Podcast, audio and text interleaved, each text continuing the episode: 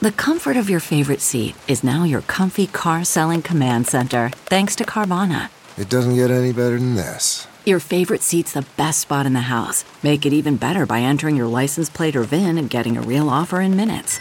There really is no place like home. And speaking of home, Carvana will pick up your car from yours after you finalize your offer. Visit Carvana.com or download the app and sell your car from your comfy place.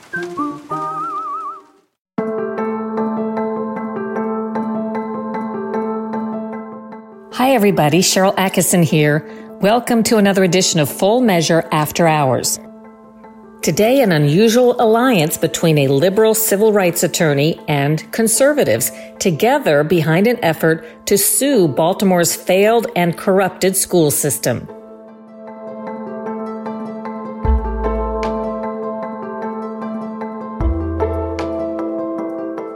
A really interesting story coming up on my TV show Full Measure this week.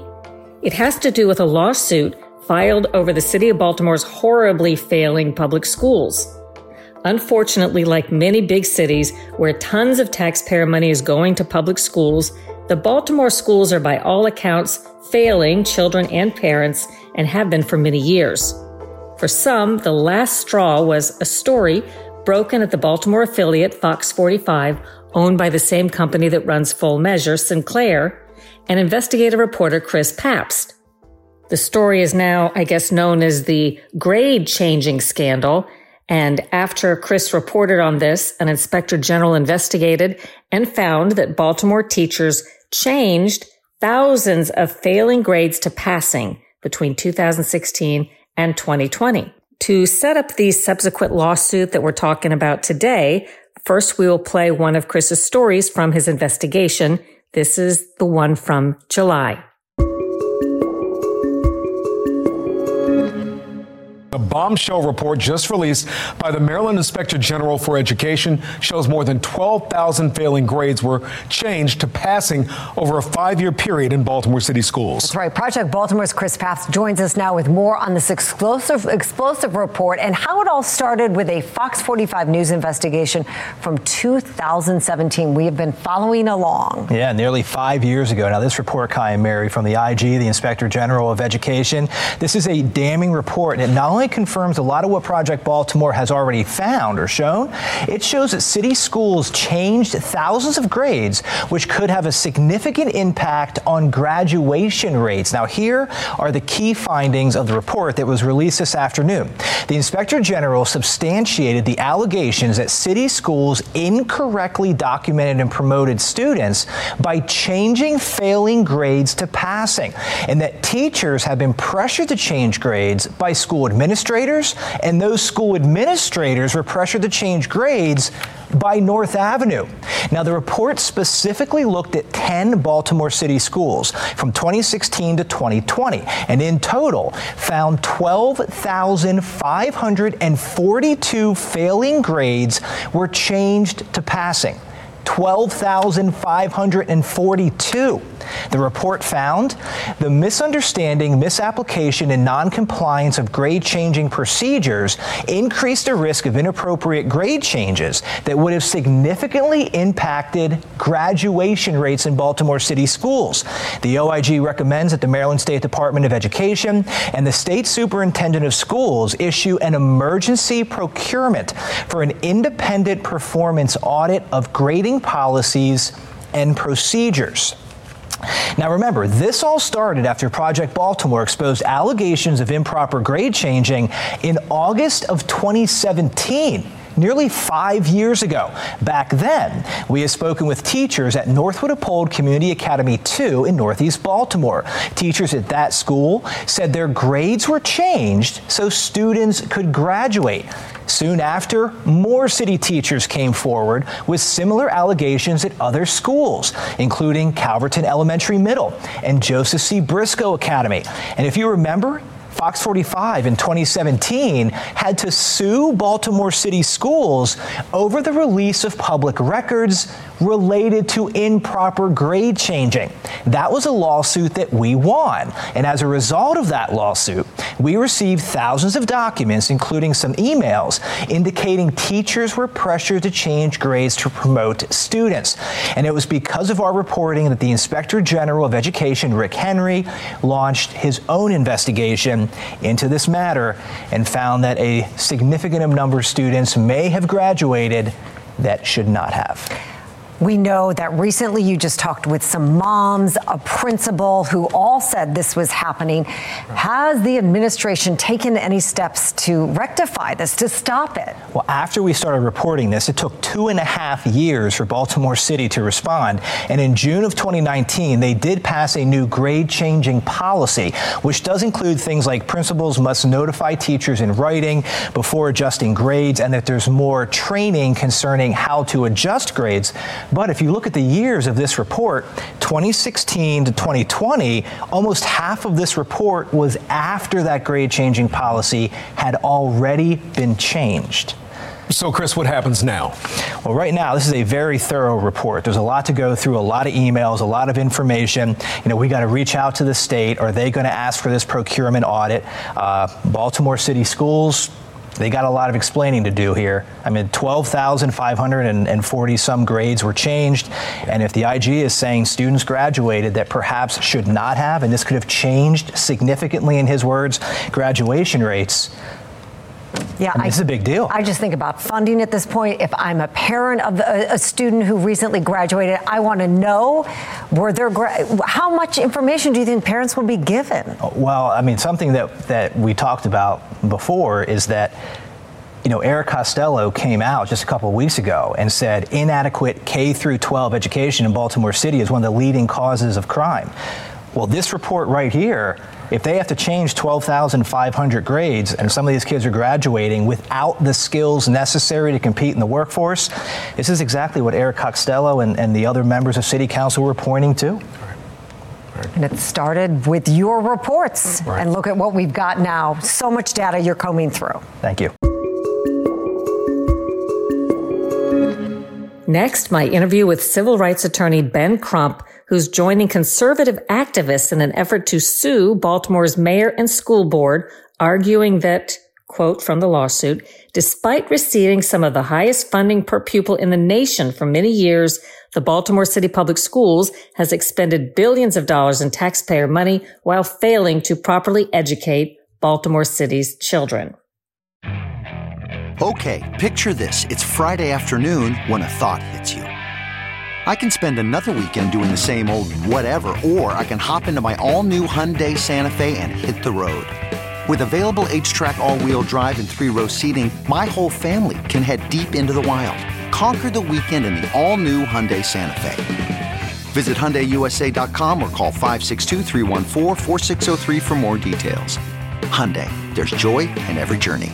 CarMax is putting peace of mind back in car shopping by putting you in the driver's seat to find a ride that's right for you. Because at CarMax, we believe you shouldn't just settle for a car, you should love your car. That's why every car we sell is CarMax certified quality so you can be sure with upfront pricing that's the same for every customer. So don't settle. Find love at first drive and start shopping now at CarMax.com. CarMax, the way car buying should be. Certainly, Sharyl. Essentially, it's about fighting for our children to have a right at the American promise of life and liberty in the pursuit of happiness. And so, when I made the decision after many months of deliberation to join the Baltimore lawsuit, it was still at the core mission of my life's work, and that is to give our children an equal opportunity at the American promise. And so when you think about education injustice, inevitably leads to racial injustice because it puts so many of our black and brown children on the fast track to the school to prison pipeline if they don't have uh, quality education, if they don't have literacy, if they can't read and write when they graduate, it's almost like they're already in prison. We just haven't slammed the prison cell door. When you look at the situation in Baltimore, for people who aren't familiar with it, what are some of the facts or notes that stood out to you? Well, the fact that so many parents were coming to me telling their story about how their children were not able to read, they were not able to do basic math, and that they wanted better for their children. And obviously, we all have heard of the grade changing scandal, which is just deplorable when you think about the message we're sending our children. And the final thing for me was just when you look at if children can't read in the third grade, the likelihood of them ending up in prison after committing criminal activity is just uh, forecasting. And so, what I'm trying to do is prevent our children from being killed by bullets uh, in this unjust police killings, and also being killed slowly and softly by uncaring, unsympathetic school system. This lawsuit isn't about teachers' performance. It's about a system that continues to perpetuate a mediocrity. And I believe Baltimore is the litmus test. This novel lawsuit that has been filed on behalf of the taxpayers. If we can prevail here in Baltimore, we can use it as a model for cities all across America and finally give children what all parents want for them a quality education.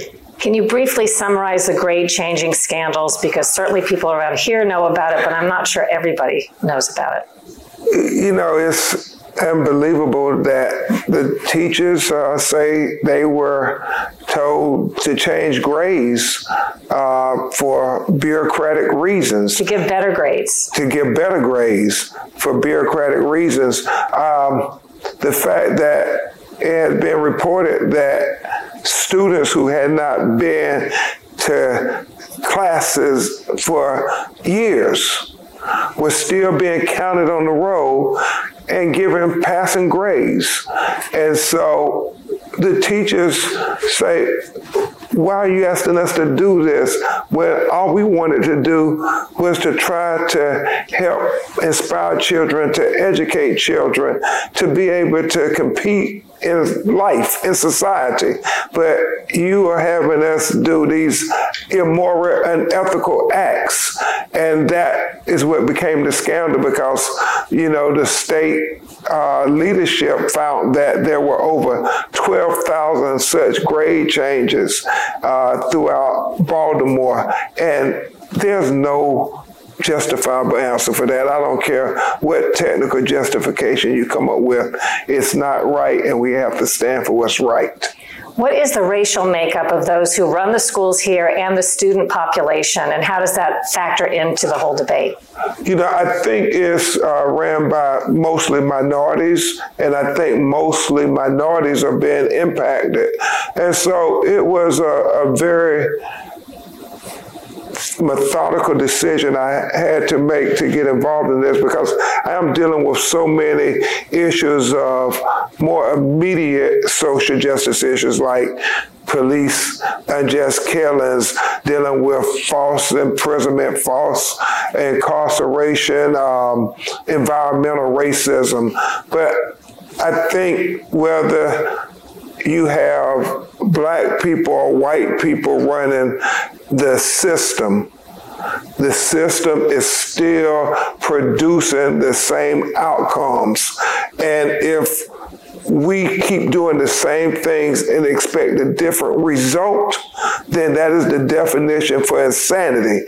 And so what we're saying is we can do better. Let's come to the table. That's what we're saying with this lawsuit. Let's come to the table. If we truly are motivated by trying to give our children a better education, then you shouldn't look at this lawsuit as something nefarious. It should be looked at as something to hopefully get us all to the table to say, let's put politics aside and put our children first. In a nutshell, if you can, this lawsuit is being brought by parents. What does it allege in summary form, and what specifically does it seek? It's been by parents, taxpayers.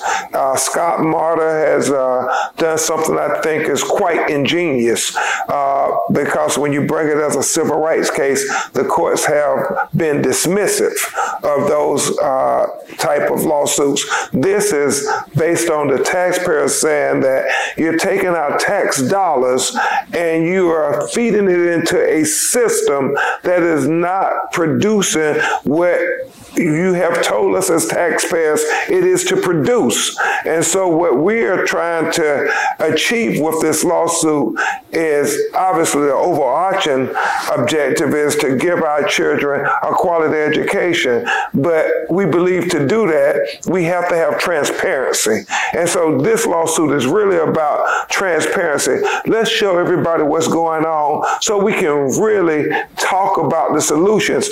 If we don't acknowledge the problem, we can never get to the solutions. Some people consistently say more money is needed for children's education. But we've also seen that some of the poorest performers in the nation, including Baltimore in terms of schools, are some of the best funded. Another example of that is Rochester, New York.